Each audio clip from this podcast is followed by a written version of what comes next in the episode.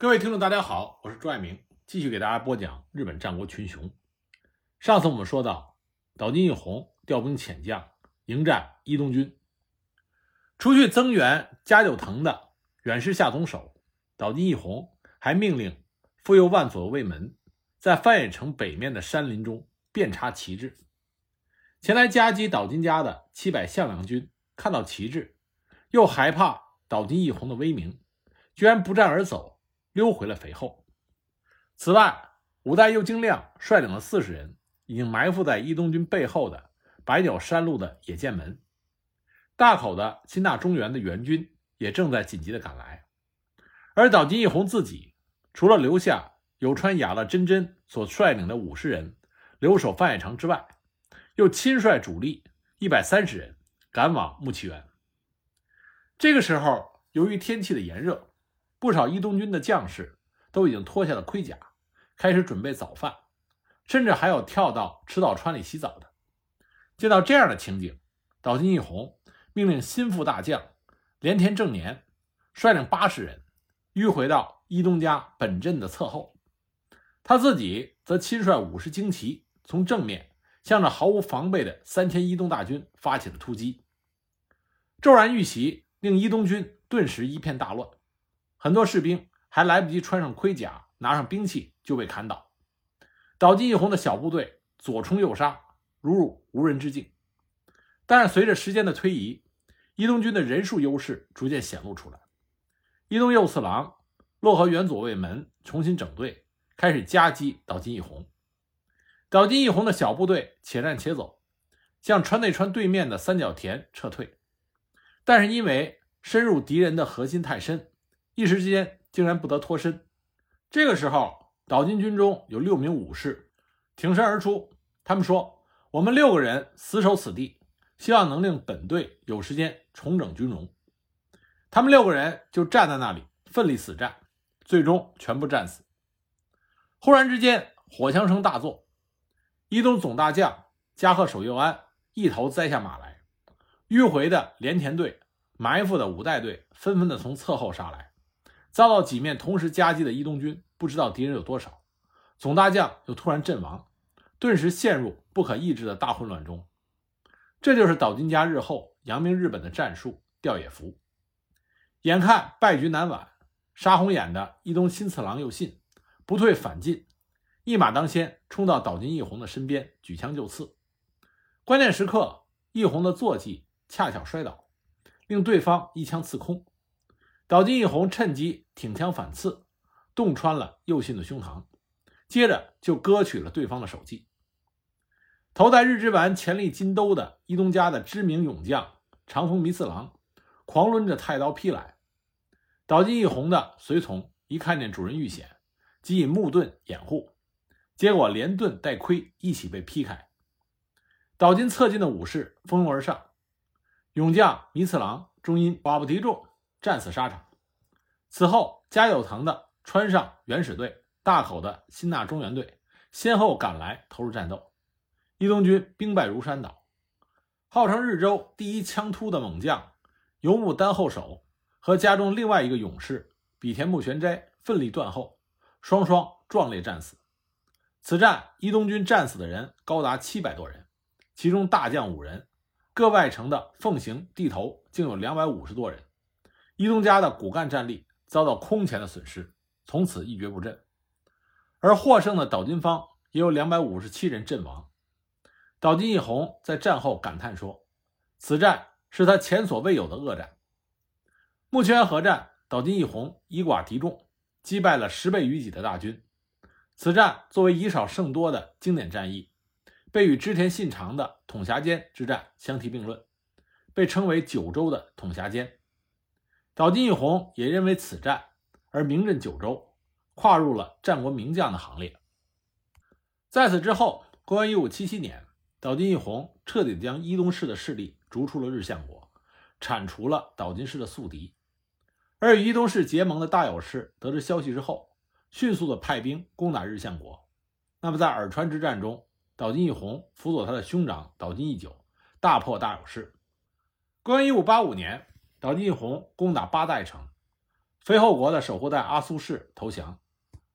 岛津义弘又代替他的兄长担任总大将，多次出征，立下了赫赫战功。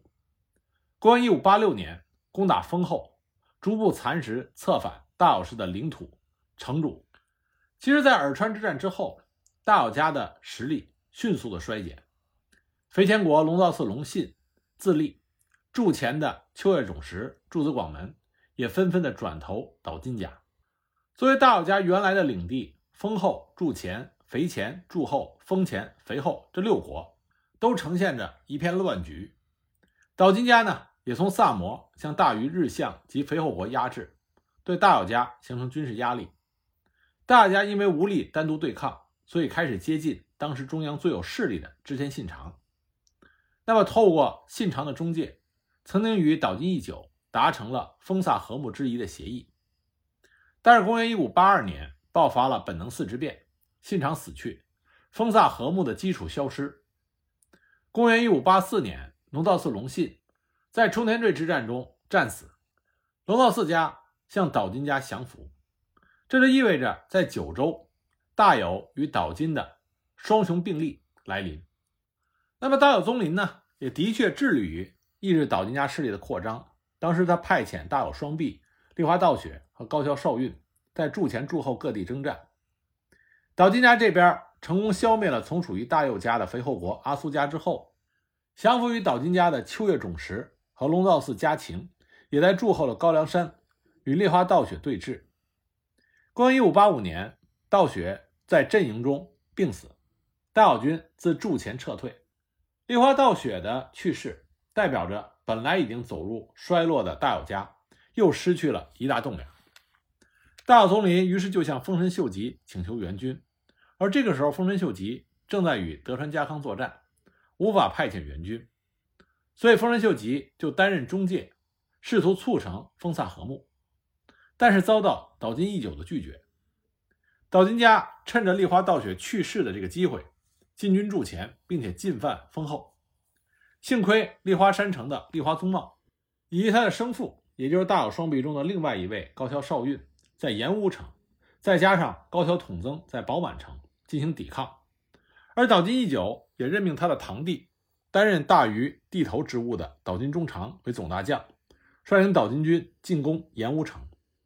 岩屋城在高桥少运奋力死战之后陷落，但是岛津军也伤亡惨重。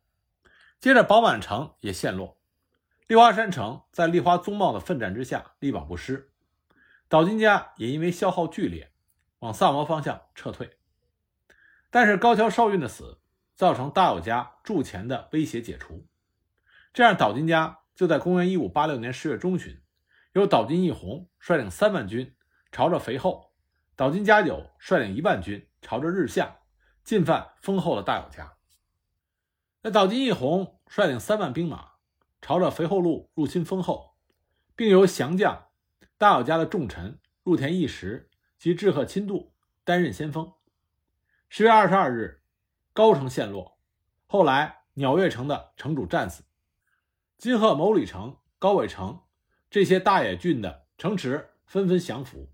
不过呢。岛津义弘在冈城遇到了抵抗，冈城守将叫太郎亲次，而冈城呢是一个天然要塞，标高八十米的山城，在占有地利之便的情况下，太郎亲自率兵力战岛津军，没有让岛津军得手。岛津义弘就改变了策略，他留下部分的兵力压制冈城，然后派部队去攻略其他的支城。结果没想到，在椭圆城碰到了朝仓义玄的计略，导致岛津军的大将逆赖丰前守战死。在屈原木城又碰到另外一位战将阿南惟秀，在阿南惟秀的谋略下，又造成岛津家攻城的将领白板实践手战死。总之呢，岛津义弘派出去攻略大友方各处城池的这些部队，纷纷遭到挫败。就使得岛津家进攻的整个战线，在配合上出现了问题，这就影响到岛津家久在兼田合战中被佐伯为定和山田宗昌击败。为此呢，岛津家久认为岛津义弘并没有尽全力领导军队进行攻势，所以当面提出了指责。公元一五八七年，大小家向丰臣秀吉求救，丰臣秀吉就发动了九州征伐。在户泗川之战中，岛津家久一度大破了丰臣大友联军。之后呢，岛津家久又趁势北上夺取了府内城，使得大友家的家主大友一统往北辗转逃到了丰前的龙王城。然而，岛津家久和岛津义弘率领着士气旺盛的岛津家的部队。在鹤崎城碰到了一位强劲的女对手，这就是吉冈妙林尼。鹤崎城是大友家重臣吉冈家的本城，曾经作为城主的吉冈家家主吉冈长增，作为大友三老之一，地位非同一般。吉冈长增有一个儿子叫做吉冈振兴，他的妻子呢就是吉冈妙林尼。那么两个人成婚的时候。吉冈妙林尼还没有出家，那会儿他的名字叫做吉冈林子，也叫吉冈妙林。耳川之战爆发的时候，吉冈振兴也参加了这场战斗，并且战死沙场。那吉冈妙林也和其他的武家女子一样，在丈夫战死之后出家为尼，所以呢就被称之为吉冈妙林尼。她必须辅佐十岁的儿子，稳固吉冈家家主的位置。聪明的吉冈妙林尼，他已经看到岛津家的崛起，所以他意识到留给他们准备的时间不多了。在大友家向丰臣秀吉求救之后，丰臣的军队终于开始向岛津进发。这个时候，妙林尼所在的鹤崎城已经岌岌可危，因为鹤崎城是丰厚的重镇，这也是岛津北上必须攻克的一道堡垒。家主尚年幼，所有的战略计划。必须由吉冈妙林尼亲自安排，他的号召力和民众动员力非常优秀。更为难得的是，吉冈妙林尼对丰臣征讨军的首战并不十分的看好，因为他知道岛津家在九州崛起这么多年，很少吃过败仗，所以呢，他按照最坏的情况在做准备。果然，户泗川一战，丰臣大友联军被岛津家久击败。那岛津家久即一鼓作气逼近了大友家的鸠楚城下，同时命令手下的家臣野村文纲、白帮重政、伊集院等人带领了三千兵马去攻略鹤崎城。那么大友家这个时候难以分兵来救，城内的武士也都大都不在，或者战死，或者动员去了别的城池。很多家臣提议开城投降。吉冈妙林尼作为城主的母亲。展示出不同于寻常女子的坚毅，她力排众议，坚决守城。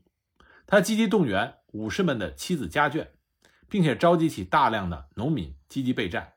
据说妙林尼在城外挖掘和修筑了大量的防御工事，包括城寨、外扩、火枪口，以及它特有的 V 字形大坑。坑内有密集的刀刃尖刺，坑上方是火枪眼儿落入 V 字坑之后，大批的敌兵。会衰落，并且挤在一起，别说爬出，就连站也站不起来，从而被火枪、长枪任意的肆虐。据记载，岛津军总共向鹤崎城发起了十六次突击，全部被妙林尼的布防给打了回来。当时妙林尼手持着长枪，屹立在城头，他还命令城中的牛马同时冲出，一次又一次地挡住了岛津家的进攻。久攻不克的岛津家终于向吉冈提出了和睦请求。那么，由于城内的粮食已经不多了，妙林尼应允了和睦的请求，提出在保证全城人性命的前提下开城。两军达成协定，最终岛津家进城。